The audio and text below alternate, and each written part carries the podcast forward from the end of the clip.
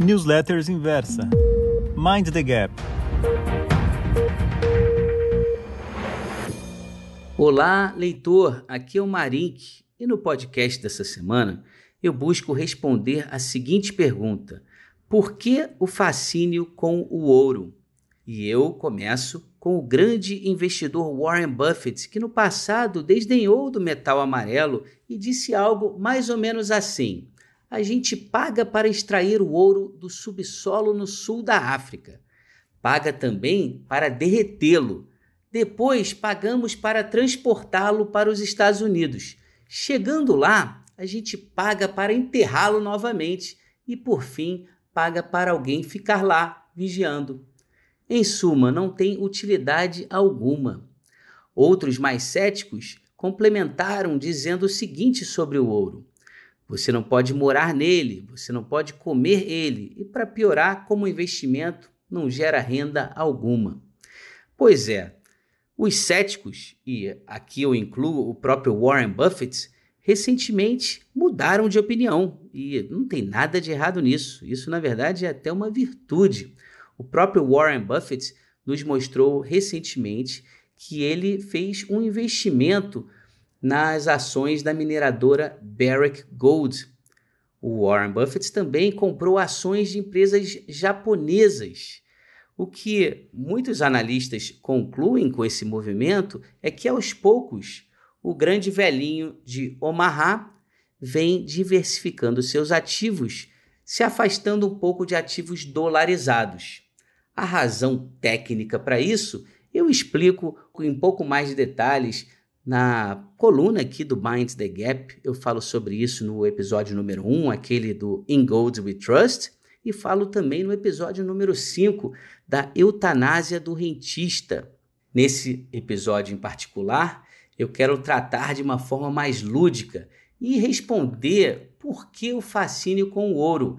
Para isso, eu tomo emprestado aqui o conteúdo de dois jornalistas americanos que gravam um podcast fascinante chamado Planet Money. Estou falando aqui do Jacob Goldstein e do David Kestenbaum, que no passado fizeram justamente essa pergunta: por que o ouro e não a platina?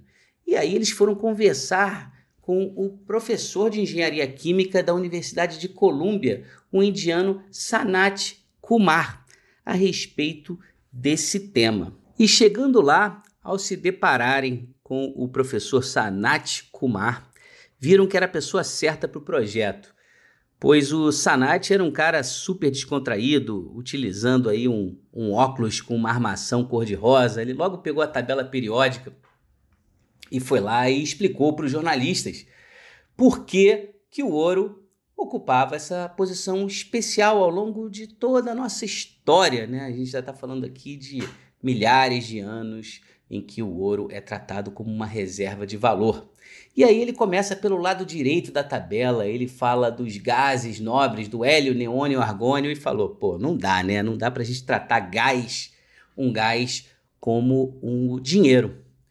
E aí ele vai para o outro lado da tabela e passa pelos metais, ele vai no lítio, sódio, potássio e diz: aqui também não dá. Não dá por quê? Porque o lítio é inflamável, o sódio extremamente reativo também. Então, aos poucos, o que o Sanat Kumar fez foi de uma forma bem interessante, bem lúdica. Ele foi passando pela tabela e foi eliminando diversos dos 118 elementos da tabela periódica. Foi eliminando tudo que era gás, tudo que era inflamável, tudo que era reativo e pegou também eliminou lá aquela parte de baixo da tabela que são elementos radioativos. Falou, você não quer carregar no bolso algo que vai te matar, né? não, não dá para seguir por esse caminho. E no processo, foi lá também e disse que para ser dinheiro, deve ser também algo que seja raro, mas não raríssimo. E nesse processo ele eliminou o titânio, eliminou o cobre, eliminou o ferro e o silício, que são elementos abundantes no planeta. E aí sobraram sete elementos. Quais eram esses sete elementos? Vamos lá. O primeiro era o ósmio, o segundo, o irídio, o terceiro, o ródio, o quarto, o paládio, o quinto a prata, o sexto a platina e o sétimo o ouro. Ele falou: desses sete, vamos eliminar os primeiros dois, o ósmio e o irídio. Por quê? Porque são elementos raríssimos, elementos que são oriundos de meteoros, então realmente a gente quase não tem esses elementos aqui no planeta. E aí sobraram os cinco: o ródio, o paládio, a prata, a platina e o ouro. Elementos esses que são metais preciosos, que têm preço no mercado.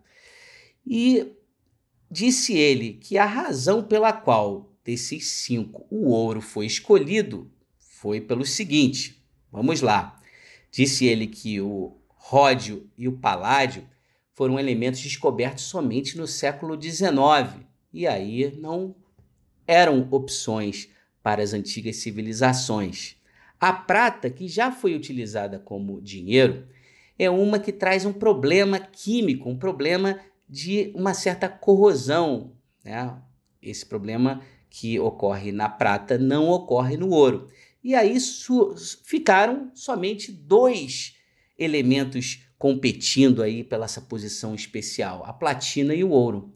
E a razão pela qual o ouro foi escolhido é porque a platina era um elemento que para derreter a platina era necessária uma tecnologia mais avançada que as antigas civilizações não dispunham. Você tem o, a temperatura para você derreter a platina é de 1717 graus. Não havia essa tecnologia na época. Então sobrou ouro. E aqui, num processo de eterno retorno nietzschiano, acredito eu que se a gente fosse rodar toda essa história novamente, provavelmente ficaríamos como ouro sendo a nossa eterna reserva de valor. E é isso. Por isso, o ouro desperta tamanho fascínio. Eu fico por aqui. Muito obrigado pela atenção. Até o próximo podcast.